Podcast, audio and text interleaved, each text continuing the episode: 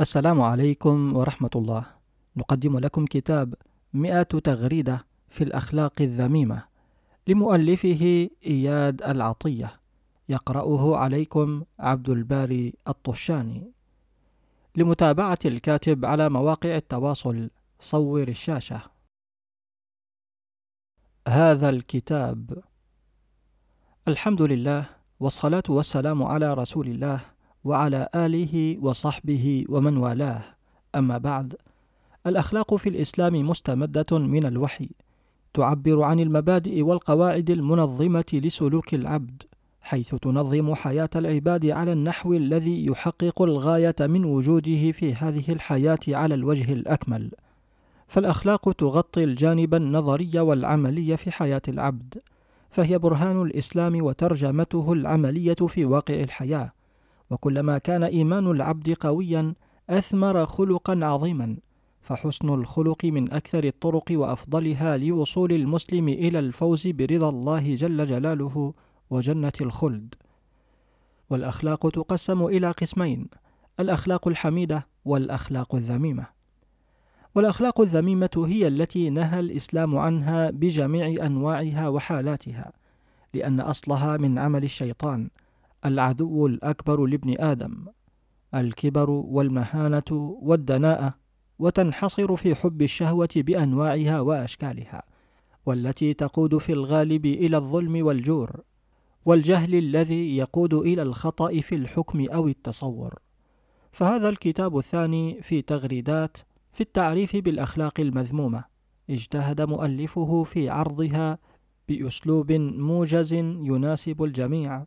كما هي عادة الأخ الفاضل إياد العطية الذي عرفناه ببحوثه القيمة وحرصه على دينه ونشاطه في الدعوة إليه. نحسبه والله حسيبه ولا نزكي على الله أحدا. نسأل الله تعالى أن ينفع به قارئه وكاتبه وناشره إنه ولي ذلك والقادر عليه. بقلم عبد الله بن عبد الحميد الأثري. المقدمة في خطين متوازيين فاعلين جاءت أوامر الله تعالى في القرآن الكريم للتحلي بالأخلاق الحميدة والتحذير من نقيضها الأخلاق الذميمة. فكما أمرنا الله جل جلاله أن نتحلى بالأخلاق الحسنة كما في قوله سبحانه إن الله يأمر بالعدل والإحسان وإيتاء ذي القربى وينهى عن الفحشاء والمنكر والبغي. جاء تحذيره تعالى واضحا حازما في نهيه عن الأخلاق الذميمة ومنه قوله سبحانه يا أيها الذين آمنوا لا يسخر قوم من قوم عسى أن يكونوا خيرا منهم ولا نساء من نساء عسى أن يكن خيرا منهن. ولا تلمزوا أنفسكم ولا تنابزوا بالألقاب. بئس الاسم الفسوق بعد الإيمان. ومن لم يتب فأولئك هم الظالمون. يا أيها الذين آمنوا اجتنبوا كثيرا من الظن إن بعض الظن إثم.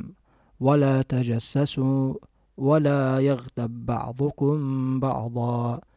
أيحب أحدكم أن يأكل لحم أخيه ميتا فكرهتموه؟ واتقوا الله إن الله تواب رحيم. وجاءت سنة النبي صلى الله عليه وسلم بالوتيرة نفسها والحزم نفسه مطابقة للسياق القرآني لتبين مراد الله عز وجل من هذين السياقين والتفصيل فيهما تفصيلا دقيقا. تعكس حرص النبي صلى الله عليه وسلم على أهمية الأخلاق التي تعتبر من أعمدة الدين. ففي الحديث الصحيح قال عليه الصلاة والسلام اتق الله حيثما كنت وأتبع السيئة الحسنة تمحها وخالق الناس بخلق حسن. فمن التزم بهذين الخطين المتوازيين وعمل بهما حسب مراد الله تعالى ووافق فعله سنة نبيه صلى الله عليه وسلم فقد جمع الخير كله وكان خيره على نفسه وعلى محيطه ومجتمعه ومنهم إلى الأمة جمعاء.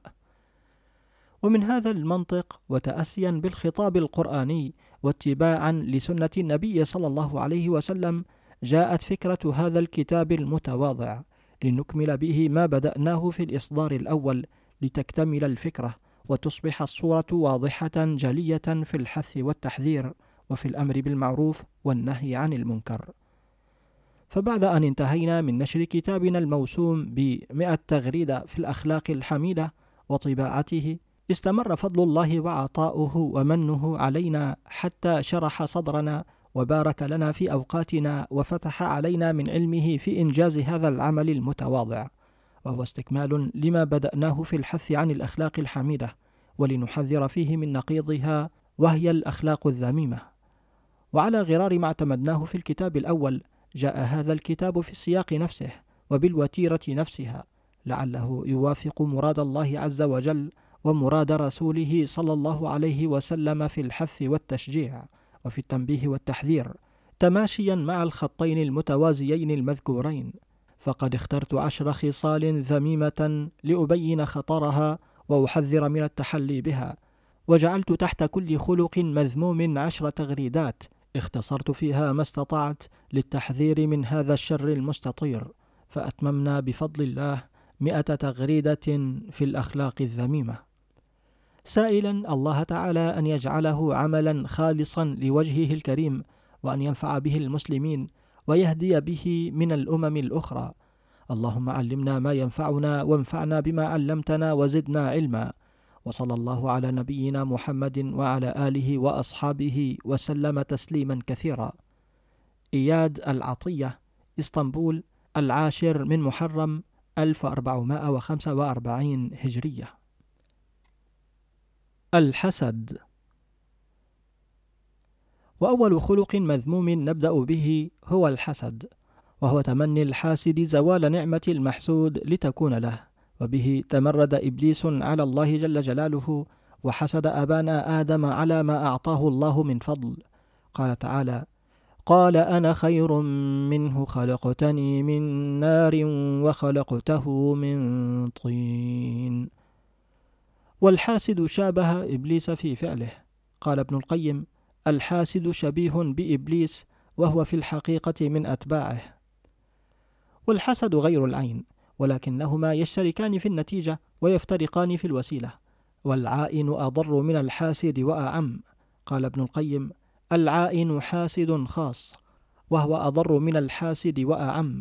فكل عائن حاسد ولا بد وليس كل حاسد عائنا. فالحاسد يحسد ما لا يراه وما يتوقع حصوله والعائن لا يعين إلا ما يراه حاصلا واقعا.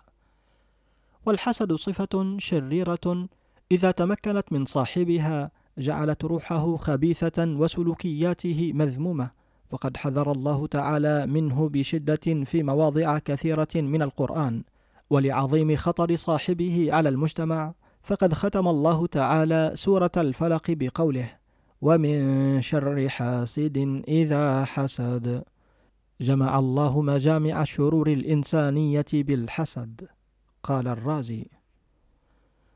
والحسد أول معصية كانت في السماء عندما عصى إبليس الله جل جلاله وحسد آدم وهو أول معصية على الأرض عندما حسد قابيل أخاه هابيل فقتله وهو وباء خطير وشر مستطير يأكل الحسنات كما تأكل النار الحطب وقد حذرنا منه صلى الله عليه وسلم فقال ولا تحسسوا ولا تجسسوا ولا تحاسدوا ولا تباغضوا ولا تدابروا وكونوا عباد الله إخوانا. والحسد كما أنه خلق مذموم فهو أيضا مرض خبيث يصيب الروح فيجعل صاحبها كارها للناس ناقما عليهم حاسدا كل ذي نعمة ناكرا نعم الله عليه جاحدا عدل الله وحكمه. قال ابن حزم إن ذوي التراكيب الخبيثة يبغضون لشدة حسد كل من أحسن إليهم إذا رأوه في أعلى من أحوالهم. والحسد صفة تمنع كمال الإيمان عن صاحبها وخصلة قبيحة تفسد الأعمال الصالحة فلا يجتمع الإيمان والحسد في قلب العبد المؤمن لأنهما نقيضان ولا يجتمعان. قال النبي صلى الله عليه وسلم ولا يجتمعان في قلب عبد الإيمان والحسد فلا ينبغي للعبد المؤمن أن يخالط إيمانه بالحسد فيفسد أعماله ويذهب بحسناته. وشر أنواع الحسد وأخبثها حسد يصاحبه ظلم وعدوان فلا يكتفي الحاسد بحسد المحسود وتمني زوال نعمته بل يسعى في ظلمه وإيذائه إما بسحر أو وشاية كاذبة أو محاربته في رزقه أو التضييق عليه في جوانب الحياة. قال الشيخ ابن باز عن الحاسد الظالم يجمع بين الحسد والظلم يظلمه زيادة على حسده إياه إذا حسده على وظيفة أو على صحة أو على علم أو على غير ذلك سعى في إزالة هذه النعمة العظيمة يسعى في إزالتها عن المحسود ظلما وعدوانا. وتلازم الحاسد صفة الطمع والجشع فلا يقنع بما لديه ولا يشبع مما عنده. ولا يرضى إلا بزوال نعم غيره إليه.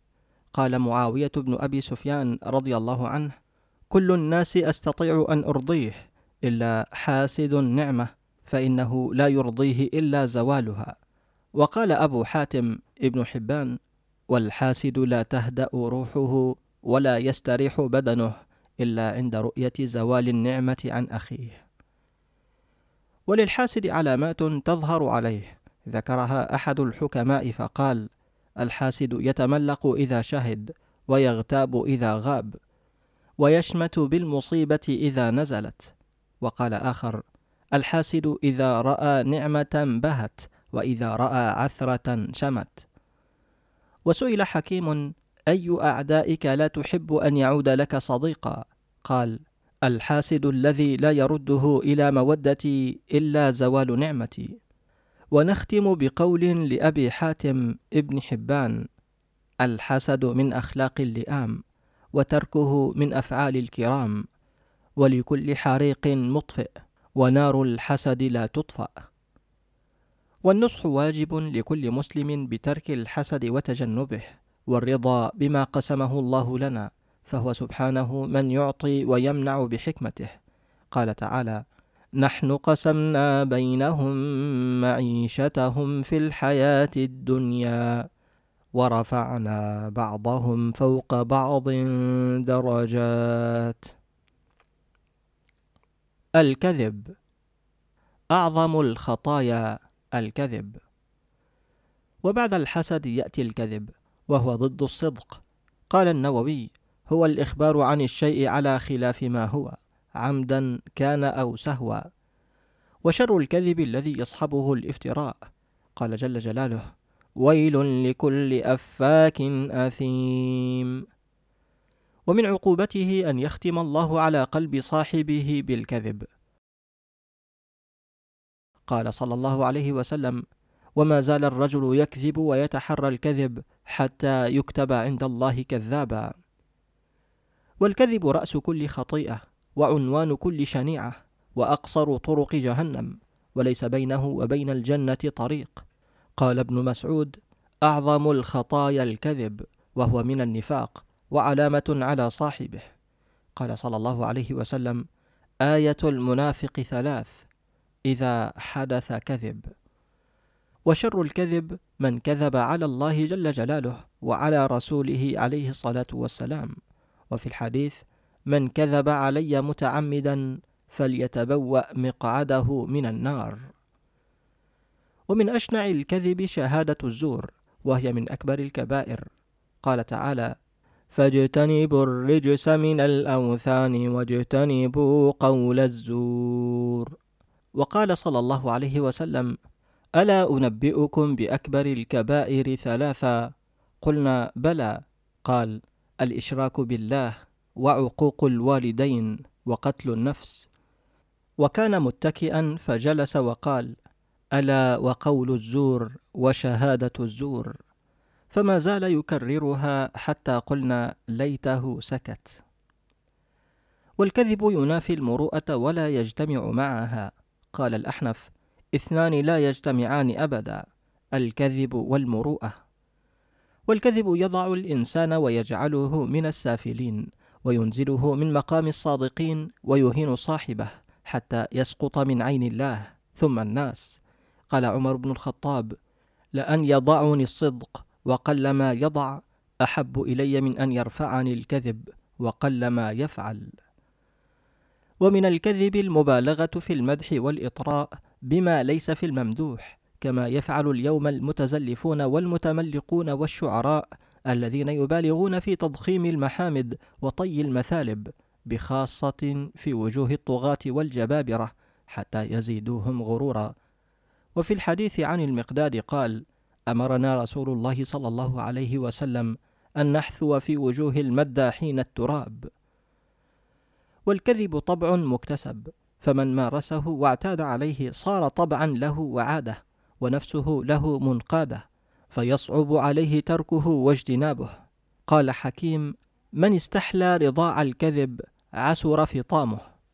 قال صلى الله عليه وسلم وإياكم والكذب فإن الكذب يهدي إلى الفجور وإن الفجور يهدي إلى النار وما زال الرجل يكذب ويتحرى الكذب حتى يكتب عند الله كذابا.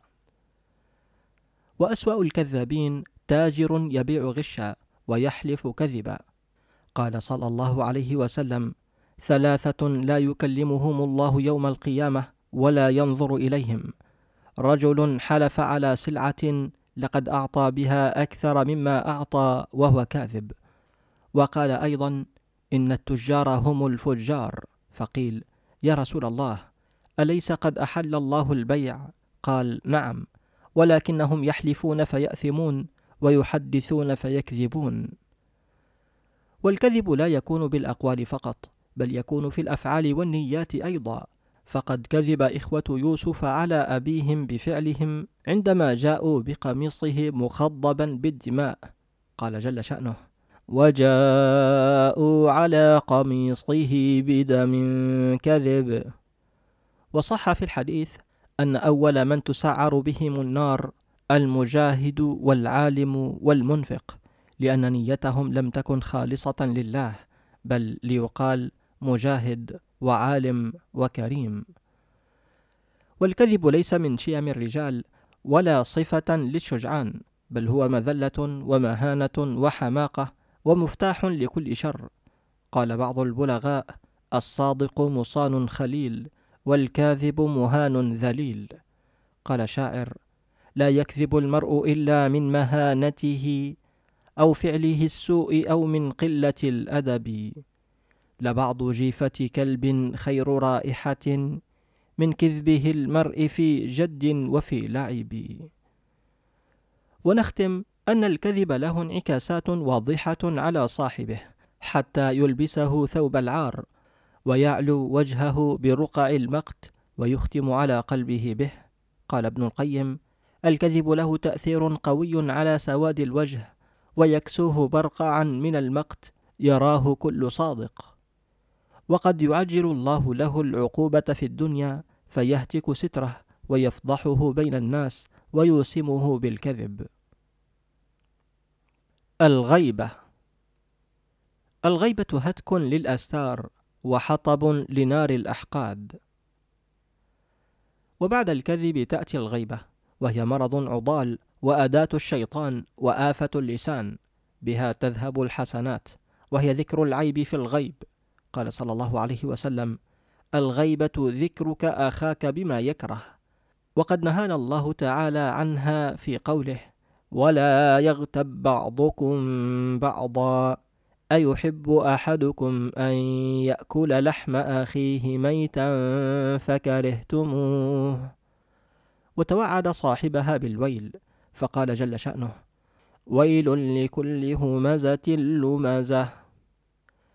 والمغتاب يهدي حسناته لمن اغتابه وهذا من عدل الله تعالى في زجر المغتاب. قيل للحسن اغتابك فلان فبعث إليه بطبق فيه رطب. وقال أهديت إلي بعض حسناتك فأحببت مكافأتك. وقال رجل للفضيل إن فلانا يغتابني. فقال قد جلب لك الخير. وقال ابن المبارك لو كنت مغتابا أحدا لاغتبت والدي لأنهما أحق بحسناتي. والغيبة آفة خطيرة إذا انتشرت في مجتمع ما مزقته ونشرت بين أبنائه العداوة والبغضاء.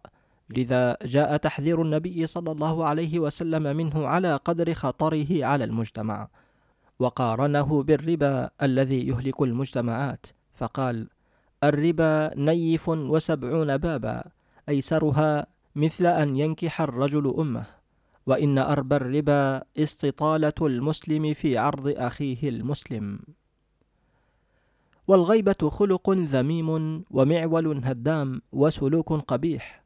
الكف عنه واجب ملح ومن شدة قباحته وفظاعته مثل الله تعالى صاحبه بالذي يأكل لحم أخيه ميتا.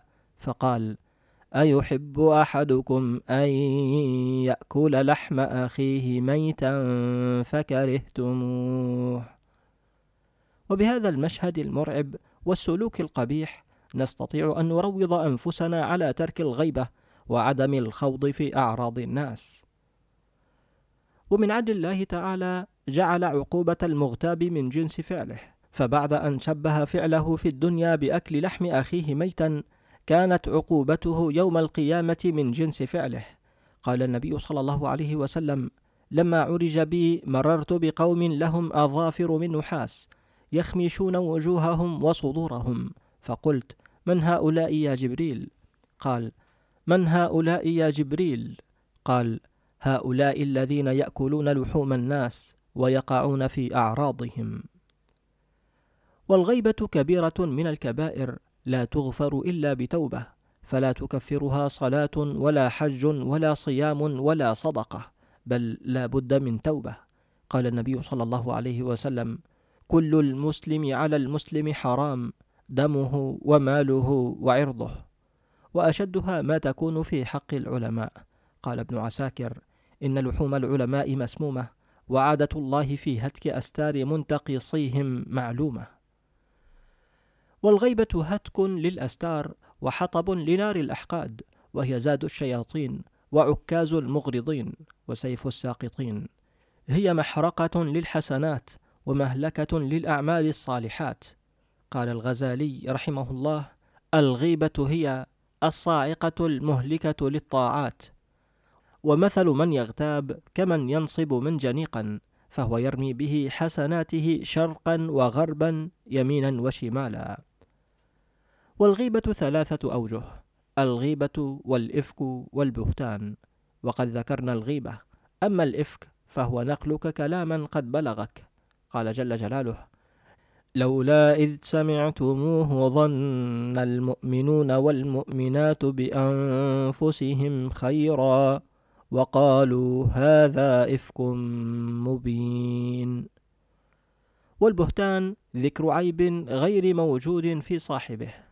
قال صلى الله عليه وسلم إن كان فيه ما تقول فقد اغتبته وإن لم يكن فيه فقد بهته. ومن الغيبة الهمز واللمز والهمز يكون بالقول واللمز يكون بالفعل وهي محرمة بالكتاب والسنة.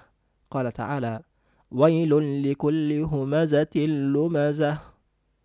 قال مجاهد وسعيد بن جبير الهمزة الذي يأكل لحوم الناس ويغتابهم واللمزة الطعان عليهم. قال الشيخ ابن باز والهماز اللماز الذي يهمز الناس ويلمزهم ويستهزئ بهم تارة بالكلام وتارة بالإشارة. ونختم أن الغيبة خلق ذميم مكتسب ممكن علاجه والوقاية منه واجتنابه بخطوات. أولها استشعار المغتاب أن هذا العمل يعرضه لسخط الله يوم القيامة بإحباط عمله وإعطاء حسناته لمن اغتابه أو يحمل عنه أوزاره ثم عليه بتقوى الله ومراقبته واختيار صحبة صالحة تعينه على الخير وأن يشغل نفسه بعيوبه عن عيوب الناس. الظلم الظلم ظلمات يوم القيامة. وبعد الغيبة يأتي الظلم وهو التعدي عن الحق إلى الباطل وهو الجور ومجاوزة الحد. وقد ذم الله جل جلاله الظلم في مواطن كثيرة في القرآن وتوعد أهله بعذاب عظيم. قال تعالى ونقول للذين ظلموا ذوقوا عذاب النار التي كنتم بها تكذبون. وحذر منه صلى الله عليه وسلم وقال اتقوا الظلم فإن الظلم ظلمات يوم القيامة. والظلم محرم بكل أشكاله صغيرة وكبيرة قليلة وكثيرة. قال تعالى إن الله لا يظلم مثقال ذرة وقد حرمه الله جل جلاله على نفسه ابتداء ونزه نفسه عنه سبحانه ثم حرمه على عباده جميعا. قال النبي صلى الله عليه وسلم فيما يروي عن ربه انه قال يا عبادي اني حرمت الظلم على نفسي وجعلته بينكم محرما فلا تظالموا. وجعل الله الظلم بلاء على صاحبه إن لم يتب واستدراجا ربانيا له حتى تغره نفسه ويتفاخر بقوته ويتمادى في ظلمه ثم يأخذه الله تعالى أخذ عزيز مقتدر. قال صلى الله عليه وسلم إن الله ليملي للظالم فإذا أخذه لم يفلته. ثم قرأ قوله تعالى وكذلك أخذ ربك إذا أخذ القرى وهي ظالمة. إن أخذه أليم شديد. والظلم صفة ملازمة للطغاة والجبابرة في كل زمان وحين. لذا ضرب الله لنا أمثالا متكررة من قصة فرعون. وقد وردت قصته في كثير من سور القرآن. وهي إشارة لتكرار الظلم ووقوعه. لذا ورد أن أفضل الجهاد أن تقول الحق في وجه الظالم المتجبر. قال النبي صلى الله عليه وسلم أفضل الجهاد كلمة عدل عند سلطان جائر. ومن الظلم الشرك بالله وهو من أكبر الكبائر عند الله واشنعها وعندما نزل قوله تعالى الذين آمنوا ولم يلبسوا إيمانهم بظلم. شق ذلك على الصحابة وقالوا أينا لم يلبس إيمانه بظلم؟ فقال رسول الله صلى الله عليه وسلم إنه ليس بذلك. ألا تسمعون إلى قول لقمان إن الشرك لظلم عظيم. والظلم له أشكال وصور ومن الظلم التعدي على حدود الله. بسم الله الرحمن الرحيم. تلك حدود الله فلا تعتدوها. ومن يتعد حدود الله فأولئك هم الظالمون. حدود الله هي ما شرعه تعالى لعباده حدا مانعا بين الحلال والحرام أي آخر غايتكم هنا وهو أشبه بحد فاصل. فإن تعديته فقد انتقلت من جانب الحلال إلى جانب الحرام.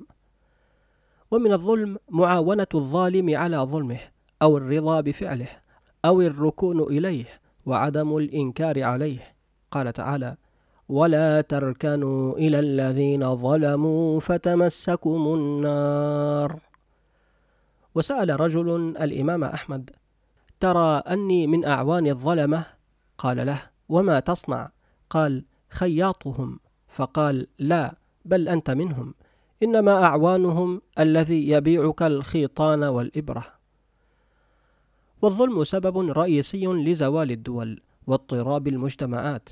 ومن سنن الله تعالى في الأرض تعجيل عقوبة الظالم في الدنيا قبل الآخرة. قال تعالى وتلك القرى أهلكناهم لما ظلموا وجعلنا لمهلكهم موعدا. وقال جل شأنه فلما نسوا ما ذكروا به فتحنا عليهم أبواب كل شيء حتى إذا فرحوا بما أوتوا أخذناهم بغتة أخذناهم بغتة فإذا هم مبلسون. ومن الظلم الإعراض عن ذكر الله والانغماس في الشهوات ومن عقوبته الختم على القلب بالظلم وحرمان صاحبه من الهداية. قال تعالى ومن أظلم ممن ذكر بآيات ربه فأعرض عنها ونسي ما قدمت يداه. إنا جعلنا على قلوبهم أكنة أن يفقهوه وفي آذانهم وقرا. وإن تدعهم إلى الهدى فلن يهتدوا إذا أبدا. ونختم بأن نتقي دعوة المظلوم فليس بينها وبين الله حجاب. تحمل دعوته على الغمام وتفتح لها أبواب السماء. قال النبي صلى الله عليه وسلم ثلاثة لا ترد دعوتهم الإمام العادل والصائم حتى يفطر. ودعوة المظلوم تحمل على الغمام وتفتح لها أبواب السماء. ويقول الرب عز وجل وعزتي لأنصرنك ولو بعد حين. الكبر. الكبر بطر الحق وغمط الناس. وبعد الظلم يأتي الكبر وهو من التكبر والاستكبار. قال النبي صلى الله عليه وسلم الكبر بطر الحق وغمط الناس. وهو خلق ذميم يبغضه الله. قال تعالى سأصرف عن آيات الذين يتكبرون في الأرض بغير الحق. ومن عقوبته أن الله يمنعهم من فهم آياته الدالة على عظمته بسبب إعجابهم بأنفسهم وتكبرهم على خلقه. والكبر استعظام ما في النفس واستحقار ما في الناس لذا يحشرهم الله جل جلاله أمثال الذر من هوانهم عليه قال النبي صلى الله عليه وسلم يحشر المتكبرون يوم القيامة أمثال الذر في صور الرجال. يغشاهم الذل من كل مكان. يساقون إلى سجن في جهنم. يقال له بولس. تعلوهم نار الأنيار. يسقون من عصارة أهل النار طينة الخبال. والكبر أول ذنب عصى الله به إبليس. فقد عظم نفسه واستكبر واستحقر الطين الذي خلق منه آدم. قال تعالى وإذ قلنا للملائكة اسجدوا لآدم فسجدوا إلا إبليس أبى واستكبر. ووبخه الله على فعله فبين اللعين أسبابه. قال تعالى قال أنا خير منه خلقتني من نار وخلقته من طين. والكبر صفة يبغضها الله تعالى في عباده وتوعد صاحبها الذي نازعه سبحانه في صفة العظمة والكبرياء بالعذاب الأليم. يقول تعالى في الحديث القدسي الذي يرويه النبي صلى الله عليه وسلم العز إزاري والكبرياء ردائي. فمن نازعني واحدا منهما عذبته. يقول ابن تيمية الكبر ينافي حقيقة العبودية فالعظمة والكبرياء من خصائص الربوبية. والكبر على ثلاثة أقسام كما ذكرها ابن حجر الهيتمي الكبر على الله تعالى وهو أفحشها كتكبر فرعون والنمرود. وكبر على رسول الله صلى الله عليه وسلم وعدم الانقياد له جهلا وعنادا ككفار مكة وكبر على العباد بأن يستعظم الرجل نفسه ويحتقر غيره ويأنف من مساواته بهم وكلها أشكال قبيحة وصفات منفرة.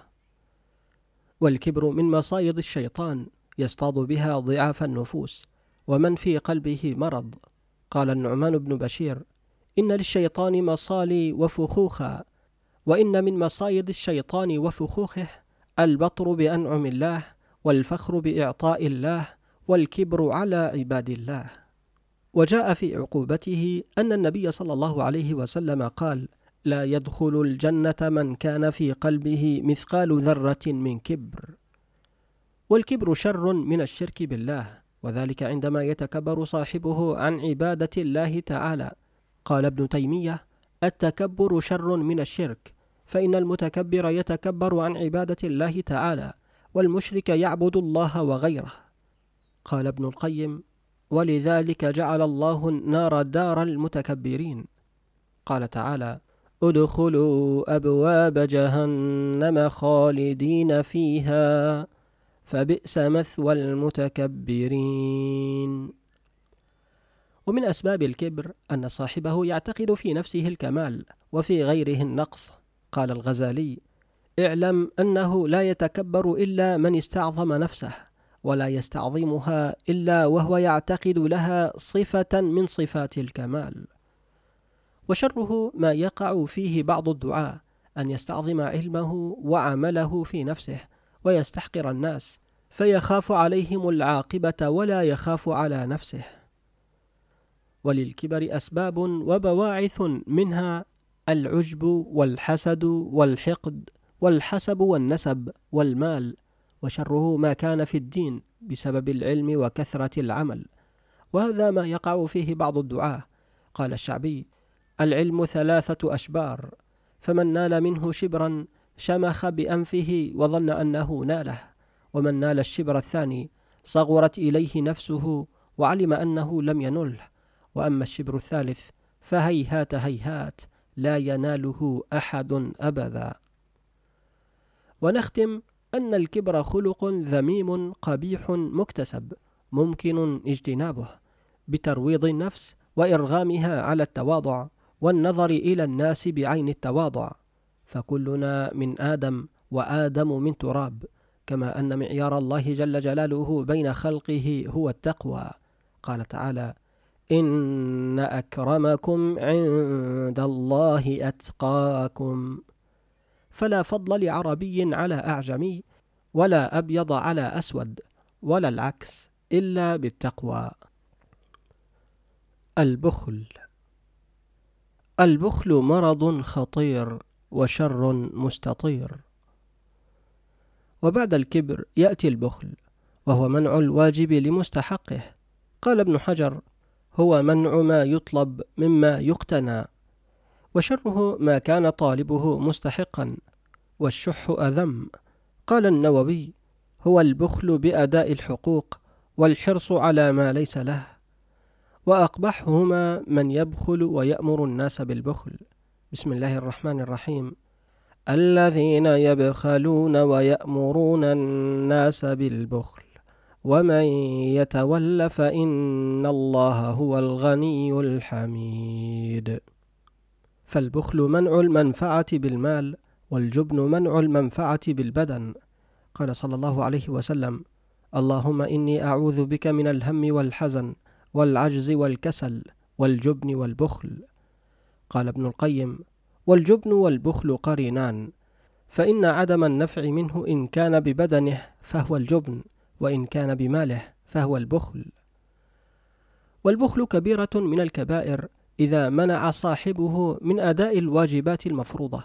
كالزكاة وصلة الرحم بخلا على ماله من التلف وحرصا على عدم نقصانه. قال ابن تيمية فإن البخل من الكبائر وهو منع الواجبات من الزكاة وصلة الرحم وقرى الضيف وترك الإعطاء في النوائب وترك الإنفاق في سبيل الله. والبخل خلق منفر فلا تجد حول البخيل صاحبا ولا جنبه خليلا وهو أتعس الناس بماله. يركض في الدنيا لجمعه وفي الآخرة يحاسب لمنعه. قال حكيم لم تر بخيلا إلا غيره أسعد بماله منه لأنه في الدنيا مهتم بجمعه وفي الآخرة آثم بمنعه وغيره آمن في الدنيا من همه وناج في الآخرة من إثمه. والبخل خلق ذميم تأنفه العرب وتعتبره ثلمة في حق الرجل وعيبا يصعب ستره حتى كثرت أشعارهم بذمه. قال أحدهم ويظهر عيب المرء في الناس بخله ويستره عنهم جميعا سخاؤه. تغط بأثواب السخاء فإنني أرى كل عيب والسخاء غطاؤه. والبخل من سوء الظن بالله. فقد يظن البخيل أن الإنفاق يضر ماله وينقصه. حتى قيل قلة الجود سوء ظن بالمعبود ومن سوء ظنه بالله تمادى وبالغ في الحفاظ على ماله حتى منعه عن نفسه وأهله وحرم جميع مستحقيه منه. فكانت عقوبته على قدر جرمه حرمان التمتع بماله في الدنيا وفي الآخرة حساب عسير. والبخل خلق سيء قبيح لا يجتمع في قلب مؤمن وليس من صفاته ومن شدة اثره على النفس أنه أعقبها نفاقا ونفى عنها صفة الإيمان. قال تعالى فلما آتاهم من فضله بخلوا به وتولوا وهم معرضون فأعقبهم نفاقا في قلوبهم إلى يوم يلقونه. وهي صفة لازمت اليهود. قال الشوكاني البخل قد لزم اليهود لزوم الظل للشمس فلا ترى يهوديا وإن كان ماله في غاية الكثرة إلا وهو من أبخل خلق الله. وللبخل أسباب وبواعث منها حب المال والتعلق به والتشبث بالدنيا وكراهية مغادرتها وكراهية الفقر والخوف من المستقبل ومظنة صاحبه أن البخل من الفطنة والدهاء وحسن التدبير. ومنها أيضا البيئة والمجتمع اللذين ينشأ فيهما البخيل فقد يتسرب إليه هذا الخلق من محيطه كونه خلقا مكتسبا.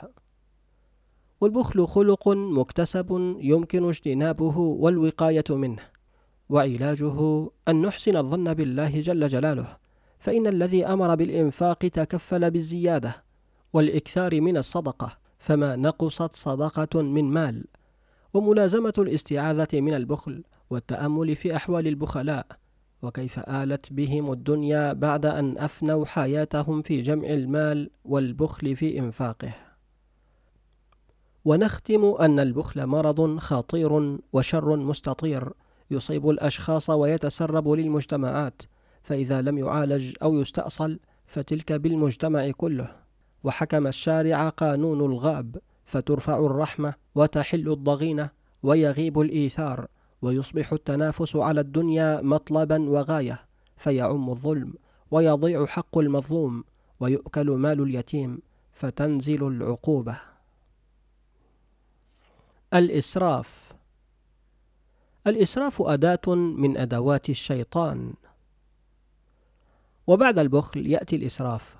وهو صرف الشيء فيما لا ينبغي زائدا على ما ينبغي. وكما أن الله جل جلاله قد ذم البخل ووبخ صاحبه أيضا ذم الإسراف ونهانا عن فعله.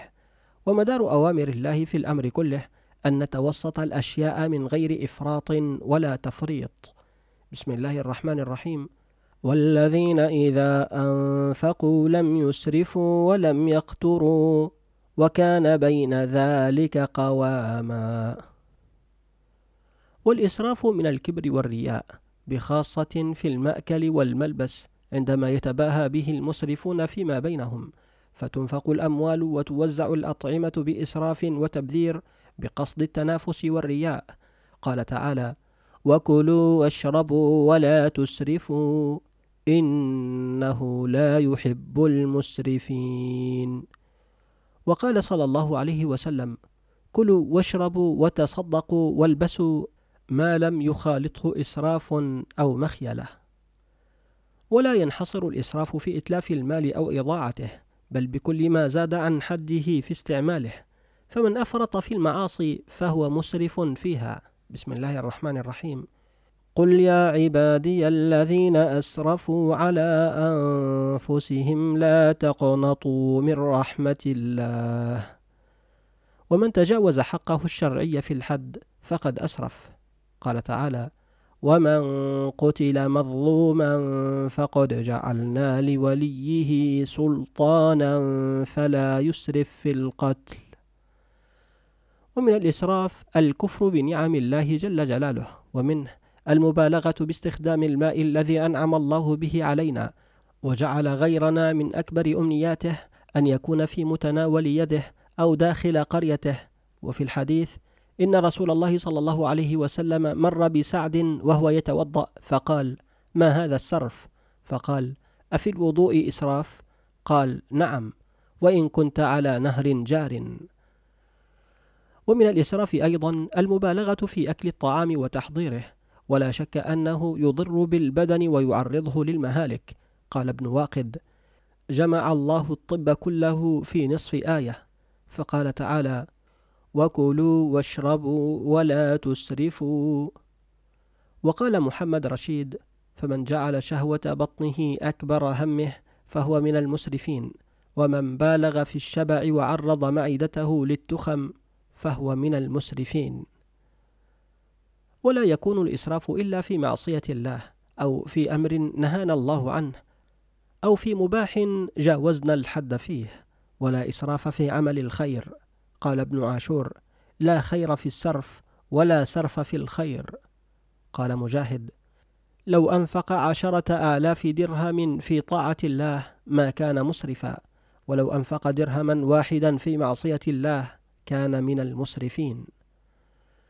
والإسراف خلق ذميم مكتسب ومن أهم عوامل اكتسابه البيئة المحيطة فربما ينشأ الرجل في بيئة يكثر فيها الإسراف فيصبح مقلدا لهم أو يصاحب مسرفا فيتأثر بطباعه فيصبح مثله. لذا شدد الإسلام على انتقاء الصاحب واختيار البيئة الصالحة. قال صلى الله عليه وسلم الرجل على دين خليله فلينظر أحدكم من يخالل.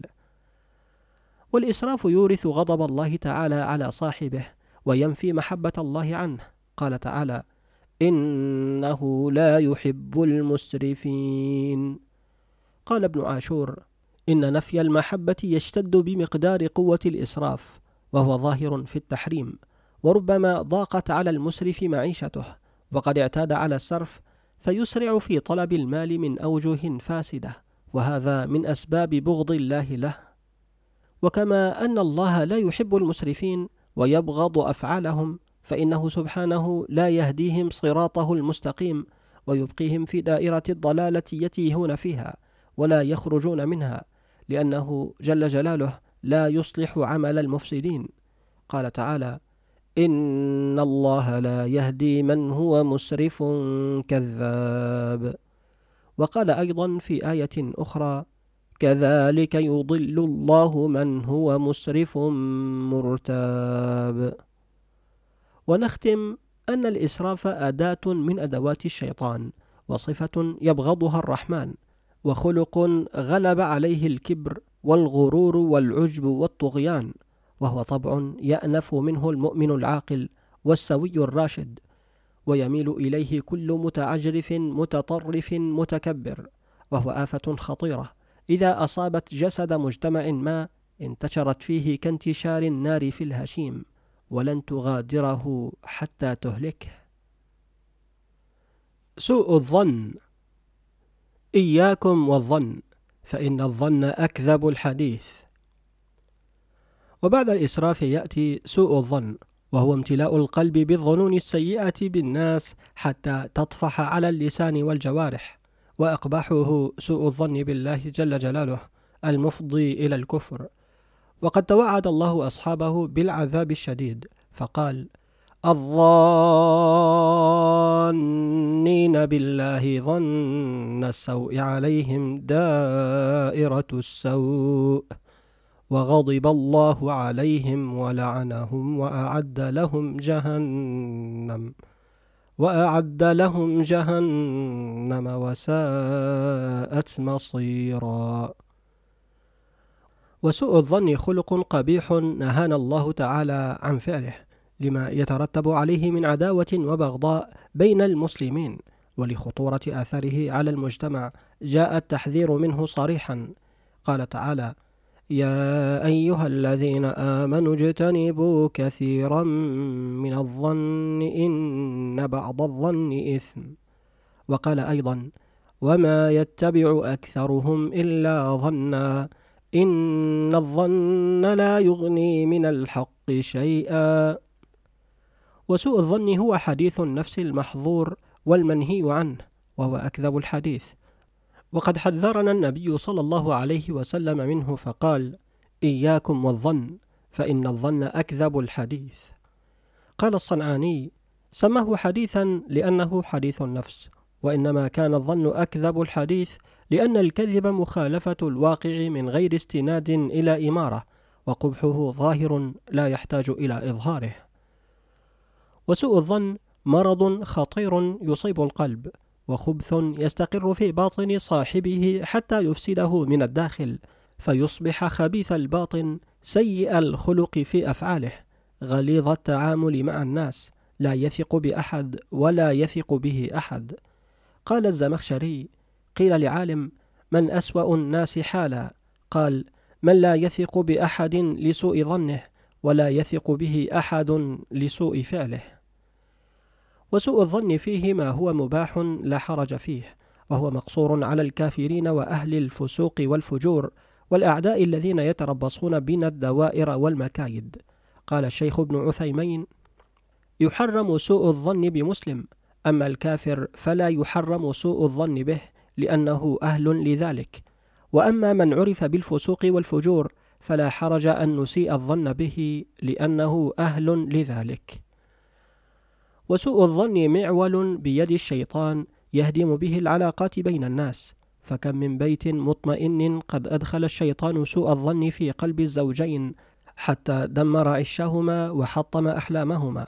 وكم من دماء سالت ظلما وعدوانا كان سببها سوء الظن. وكم فرق الشيطان به بين الأهل والأرحام؟ قال الغزالي من عظيم حيل الشيطان سوء الظن. وليس من سوء الظن الحذر والاحتراز فالاحتراز والتأهب والأخذ بالأسباب خشية أن يقع في مكروه واجب ولا ينبغي أن يزيد عن حده فيفسده. قال ابن القيم فالمحترز كالمتسلح المتطوع الذي قد تأهب للقاء عدوه. وأعد له عدته فهمه في تهيئة أسباب النجاة ومحاربة عدوه قد أشغلته عن سوء الظن به. ومن آثار سوء الظن التجسس على الناس وغيبتهم والنميمة عليهم وتتبع عثراتهم قال الغزالي القلب لا يقنع بالظن ويطلب التحقيق فيشتغل بالتجسس فيتوصل إلى الاطلاع وهتك الستر حتى ينكشف له ما لو كان مستورا عنه كان أسلم لقلبه ودينه. وهذا الذي يولد الشحناء والبغضاء والعداوة بين الناس. ومن أسباب سوء الظن تواجد الرجل في مواقع الريبة والتهمة. وقد نهانا النبي صلى الله عليه وسلم أن نضع أنفسنا في مواقع الشبهة فقال فمن اتقى الشبهات فقد استبرأ لدينه وعرضه. قال عمر من أقام نفسه مقام التهم فلا يلومن من أساء به الظن. فتجنبوا مواقع الشبهة لأن الشيطان يجري من ابن آدم مجرى الدم. ونختم أن سوء الظن خلق مكتسب ممكن تفاديه وعلاجه ولا أجد أفضل لعلاجه من حسن التأويل والتماس الأعذار. وحسن الظن بالمسلم واجب. قال الحارث المحاسبي احمي القلب عن سوء الظن بحسن التأويل. وصح عن أمير المؤمنين عمر بن الخطاب قوله وضع أمر أخيك على أحسنه حتى يجيئك ما يغلبك. العجب. العجب مفسد لكل الأعمال الصالحة. وبعد سوء الظن يأتي العجب وهو الزهو بالنفس. واستعظام الرجل أعماله وإضافتها إلى نفسه حتى يرى في نفسه مرتبة ورتبة لا يستحقها إلا هو وينكر نعم الله وفضله عليه وهو آفة خطيرة لا يقتصر خطرها على الفاسدين بل يصاب بها أهل الصلاح والخير والدعاء وحتى المجاهدون. وقد عاتب الله جل جلاله الصحابة في معركة حنين عندما قالوا لن نهزم اليوم من قلة بعد أن أعجبوا بعددهم وكثرة جيشهم فكان سببا لهزيمتهم. بسم الله الرحمن الرحيم. ويوم حنين إذ أعجبتكم كثرتكم فلم تغن عنكم شيئا وضاقت عليكم الأرض بما رحبت ثم وليتم مدبرين. والعجب عاقبته عاجلة في الدنيا. فمن اغتر بحاله أو بنعمة أنعمها الله تعالى وأوكلها لنفسه عاقبه الله بها. ولخطورة هذا المرض الخطير ضرب الله لنا أمثلة في القرآن للاتعاظ والتفكر منها قصة الرجل الذي أعجب ببستانه وزرعه. قال تعالى ودخل جنته وهو ظالم لنفسه. قال ما أظن أن تبيد هذه أبدا. وما أظن الساعة قائمة. ولئن رددت إلى ربي لأجدن خيرا منها منقلبا فعاقبه الله من فوره في الشيء الذي أنساه فضله ونعمته عليه. قال تعالى وأحيط بثمره فأصبح يقلب كفيه على ما أنفق فيها وهي خاوية على عروشها ويقول يا ليتني لم أشرك بربي أحدا. والعجب صفة ذميمة وخلق قبيح أورد صاحبه المهالك حتى أدخله جهنم. قال صلى الله عليه وسلم بينما رجل يمشي في حلة تعجبه نفسه مرجل جمته إذ خسف الله به فهو يتجلجل إلى يوم القيامة. وفي حديث آخر قال النبي صلى الله عليه وسلم ثلاث مهلكات شح مطاع وهوي متبع وإعجاب المرء بنفسه. قال ابن مسعود رضي الله عنه الهلاك في اثنين القنوط والعجب. قال أبو حامد وإنما جمع بينهما لأن السعادة لا تنال إلا بالسعي والطلب والجد والتشمير. والقانط لا يسعى ولا يطلب. والمعجب يعتقد أنه قد سعد وقد ظفر بمراده فلا يسعى. والعجب علامة على الشرك الخفي كونه يتداخل مع الرياء الذي حذرنا منه رسول الله صلى الله عليه وسلم إذ قال إن أخوف ما أخاف عليكم الشرك الأصغر. قالوا وما الشرك الأصغر يا رسول الله؟ قال الرياء. قال شيخ الإسلام ابن تيمية وكثيرا ما يقرن الرياء بالعجب. فالرياء من باب الإشراك بالخلق والعجب من باب الإشراك بالنفس وهذا حال المستكبر. فالمرائي لا يحقق قوله إياك نعبد والمعجب لا يحقق قوله وإياك نستعين. فمن حقق قوله تعالى إياك نعبد خرج عن الرياء. ومن حقق قوله وإياك نستعين خرج عن الإعجاب. والعجب مفسد لكل الأعمال الصالحة ومضيع لأجرها. يقول ابن القيم لا شيء أفسد للأعمال من العجب ورؤية النفس فربما تصدق الرجل وأعجب بصدقته. فدفعه عجبه بعمله إلى المن بها لأنه عظم عنده ما تصدق به أو تفضل به. قال تعالى لا تبطلوا صدقاتكم بالمن والأذى وقد يعجب الرجل بعمله وهو مخطئ ويعجب بعمله وهو على صواب. وفي كلتا الحالتين فإنه على خطر عظيم. قال تعالى وهم يحسبون أنهم يحسنون صنعا.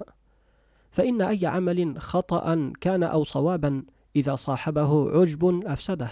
فإن كان فاسدا أصلا فالعجب زاده فسادا. وإن كان صالحا فقد أفسده العجب. ومن آثار العجب بغض الله جل جلاله لصاحبه ومقته له. يقول جل شأنه ولا تصعر خدك للناس ولا تمش في الأرض مرحا إن الله لا يحب كل مختال فخور. قال السعدي ولا تمشي في الأرض مرحا أي بطرا فخرا بالنعم ناسيا المنعم معجبا بنفسك. قال وقال النبي صلى الله عليه وسلم ما من رجل يتعاظم في نفسه ويختال في مشيته إلا لقي الله وهو عليه غضبان. وبغض الله للمعجب بنفسه أورثه بغض أهل السماء والأرض له. ففي الحديث قال صلى الله عليه وسلم إن الله إذا أبغض عبدا دعا جبريل فيقول إني أبغض فلانا فأبغضه. قال فيبغضه جبريل. ثم ينادي في أهل السماء أن الله يبغض فلانا فأبغضوه. قال فيبغضونه ثم توضع له البغضاء في الأرض. قال الرحالة الموفق عبد اللطيف البغدادي والمخيلة أي العجب تضر بالنفس حيث تكسبها العجب وتضر بالآخرة حيث تكسب المقت من الناس. ومن العجب أولئك الذين يتباهون بأنسابهم ويعجبون بقبائلهم حتى نصبوا أنفسهم سادة على الناس مدعين أن نسبهم الشريف يقربهم من الله منزلة وباقي الناس دونهم منزلة وشرفا. وما علموا أن نسبهم لا يدخلهم الجنة إذا فسد عملهم. قال صلى الله عليه وسلم ومن بطأ به عمله لم يسرع به نسبه.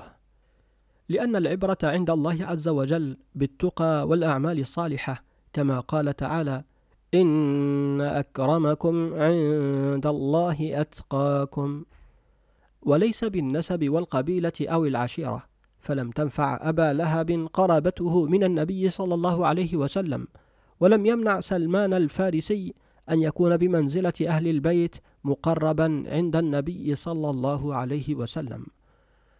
والعجب خلق مكتسب ينميه المحيط بنا لكن ممكن علاجه والشفاء منه.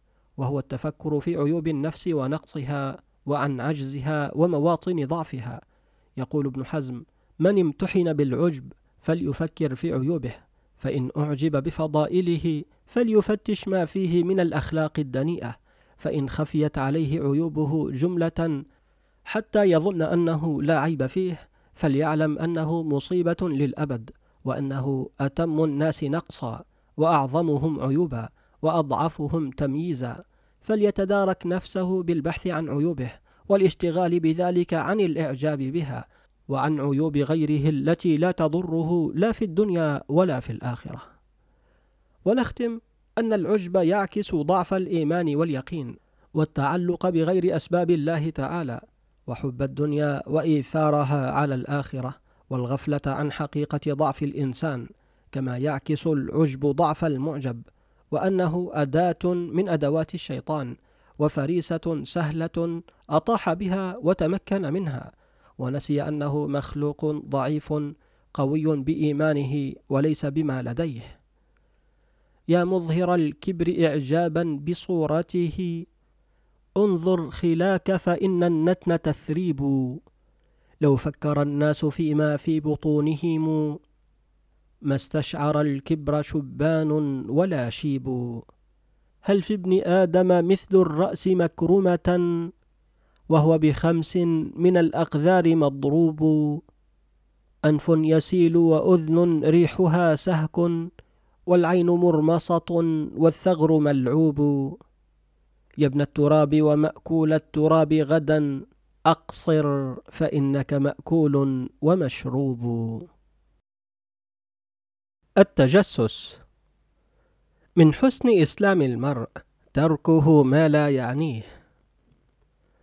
وبعد العجب يأتي التجسس وبه نختم سلسلتنا عن الأخلاق الذميمة. بدأناها بالحسد ونختمها بالتجسس. وهو التفتيش عن بواطن الأمور. قال الزحيلي هو البحث عن العورات والمعايب وكشف ما ستره الناس. قال تعالى ولا تجسسوا. قال البغوي نهى الله عن البحث عن المستور من أمور الناس وتتبع عوراتهم. والتجسس وتتبع عورات المسلمين وانتهاك خصوصياتهم فعل مشين جاءت عقوبته من جنس فعله فضحه في الدنيا وخزي في الآخرة. قال صلى الله عليه وسلم يا معشر من آمن بلسانه ولم يدخل الإيمان قلبه لا تغتابوا المسلمين ولا تتبعوا عوراتهم فإن من تتبع عوراتهم تتبع الله عورته ومن تتبع الله عورته يفضحه في بيته.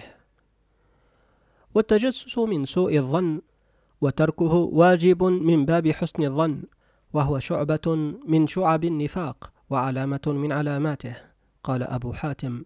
التجسس من شعب النفاق كما أن حسن الظن من شعب الإيمان. لا تلتمس من مساوي الناس ما ستروا فيهتك الناس سترا من مساويك.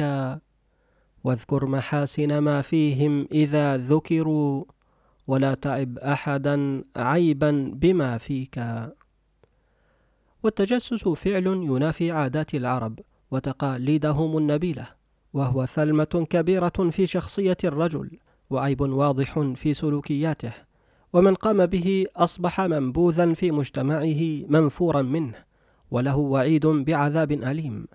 قال صلى الله عليه وسلم من استمع إلى حديث قوم وهم له كارهون أو يفرون منه صب في أذنه الآنك يوم القيامة الآنك الرصاص. ومن التجسس ما هو مباح لا بأس فيه ويكون أحيانا واجبا لا بد منه وهو التجسس على الأعداء لمعرفة خططهم وعددهم وعدتهم. وهو داخل في أخذ الحذر الذي أمرنا الله تعالى به. قال تعالى يا أيها الذين آمنوا خذوا حذركم. ومنه التجسس على أهل الشر والفساد والتضييق عليهم لحماية المجتمعات من شرهم وخطرهم. وليس من التجسس التحسس فهما فعلان نقيضان الأول في الشر والثاني في الخير. قال الترمذي التحسس هو طلب أخباره والفتش عنه شفقة ونصحا واحتياطا فتطيب نفسه لطيب أخباره وحسن حاله. قال تعالى يا بني يذهبوا فتحسسوا من يوسف. والتجسس خلق مكتسب ممكن اجتنابه وأفضل الطرق لذلك أن تنشغل بعيوبك عن عيوب الناس وهذا من رجاحة العقل وتمام الحكمة.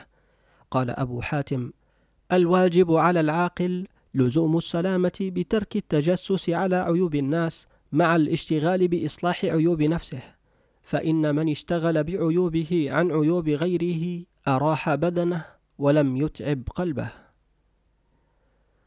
ومن آثار التجسس في المجتمعات أن تكثر فيها القطيعة بين الأرحام وتنتشر العداوات وتكثر بينهم الانشقاقات وتقع الحروب بين القبائل والعوائل وربما تسيل دماء بريئة معصومة والتجسس يدفع الناس إلى الفساد أو الإفساد. قال النبي صلى الله عليه وسلم لمعاوية إنك إن اتبعت عورات الناس أفسدتهم أو كدت أن تفسدهم. والتجسس خلق ذميم يتأذى منه المتجسس عليه ويؤدي إلى البغضاء والعداوة والشحناء بين الناس. فما بالك إذا صاحب التجسس الافتراء والكذب؟ ولحجم خطره على المجتمع حذرنا الله منه في القرآن. فقال جل جلاله والذين يؤذون المؤمنين والمؤمنات بغير ما اكتسبوا فقد احتملوا بهتانا وإثما مبينا. ونختم أن التجسس مرض خطير وشر مستطير.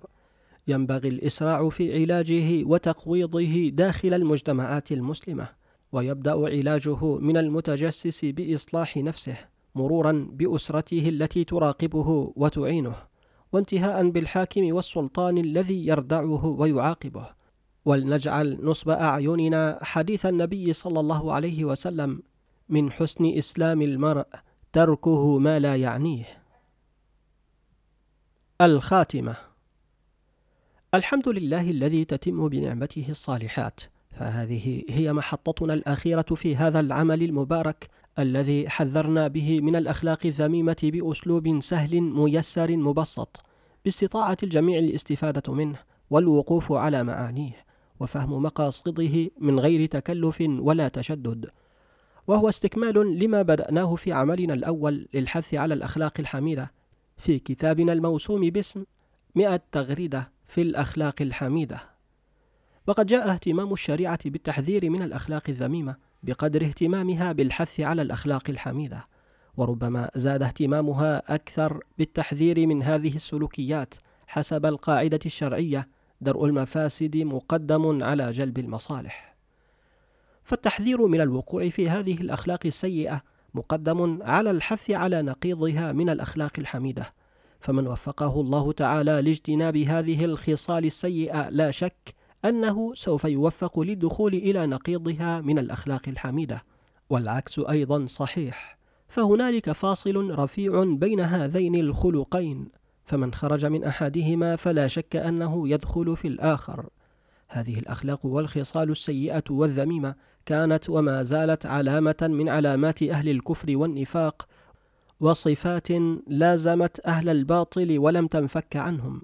وهي سلوك تمسك به أهل الفجور والمجون حتى أصبحت فاصلا واضحا يفصل بين أهل الحق وبين أهل الباطل. وقد قال النبي صلى الله عليه وسلم في بداية البعثة النبوية الشريفة حملة إصلاحات كبيرة في المجتمع الجاهلي الذي كان يتبنى كثيرا من الأخلاق السيئة الذميمة التي تتنافى مع قيم العرب وأخلاقهم قديما حتى استبدلها النبي صلى الله عليه وسلم بالأخلاق الكريمة الحميدة التي أمره الله تعالى بها.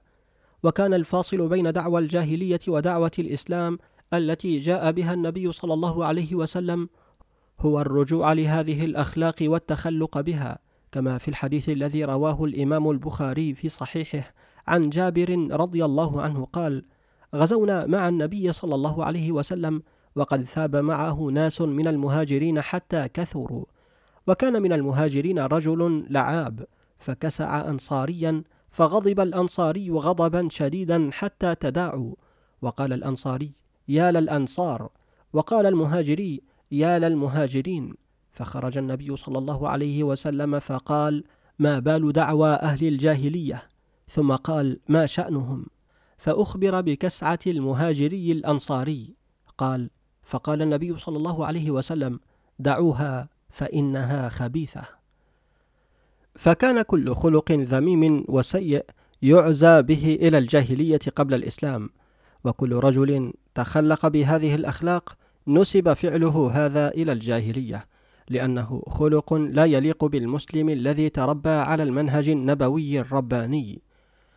كما في الحديث الذي رواه البخاري عن أبي ذر رضي الله عنه قال كان بيني وبين رجل كلام وكانت أمه أعجمية فنلت منها. فذكرني إلى النبي صلى الله عليه وسلم فقال لي أساببت فلانا؟ قلت نعم. قال أفنلت من أمه؟ قلت نعم. قال إنك امرؤ فيك جاهلية. فقد أعاب النبي صلى الله عليه وسلم فعل أبي ذر هذا. واعتبره من فعل الجاهلية قبل الإسلام التي وضعها النبي صلى الله عليه وسلم تحت قدميه بعد أن دعا بدعوة الإسلام كما في الحديث الذي رواه الإمام مسلم. قال صلى الله عليه وسلم إن دماءكم وأموالكم عليكم حرام كحرمة يومكم هذا في شهركم هذا في بلدكم هذا. ألا إن كل شيء من أمر الجاهلية تحت قدمي موضوع؟ وهذا تنبيه واضح وحازم وأمر نبوي صريح للتخلي عن كل الأخلاق والسلوكيات الذميمة التي كان يتخلق بها المجتمع الجاهلي قبل الإسلام بعد أن تم استبدالها بالأخلاق الحميدة التي أمر الله تعالى بها نبيه ومن خلاله أمته. كما أن الإسلام قد أقر كل الأخلاق الحميدة التي كانت العرب تتخلق بها قبل الإسلام التي أشار لها النبي صلى الله عليه وسلم بقوله: بعثت لأتمم مكارم الأخلاق. وهي الأخلاق والسلوكيات التي كانت تتمسك بها العرب والتي ورثوها من شريعة نبي الله إبراهيم عليه وعلى نبينا أفضل الصلاة وأتم التسليم.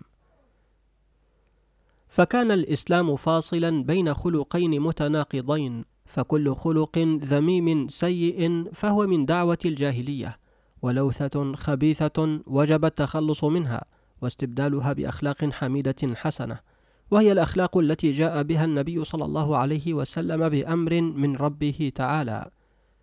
فكان هذا العمل المتواضع جهد المقل يصب في هذا الجانب للتحذير من هذه الأخلاق الجاهلية الذميمة وبيان قبحها وتوضيح موقف الشرع منها فمن تجنبها فقد نجا.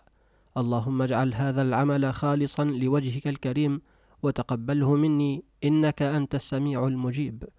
اللهم علمنا ما ينفعنا وانفعنا بما علمتنا. وآخر دعوانا أن الحمد لله رب العالمين. وصل اللهم على نبينا محمد وعلى آله وصحبه وسلم تسليما كثيرا. تم بحمد الله قراءة كتاب مئة تغريدة في الأخلاق الذميمة. لمؤلفه إياد العطية. قرأه عليكم عبد الباري الطشاني.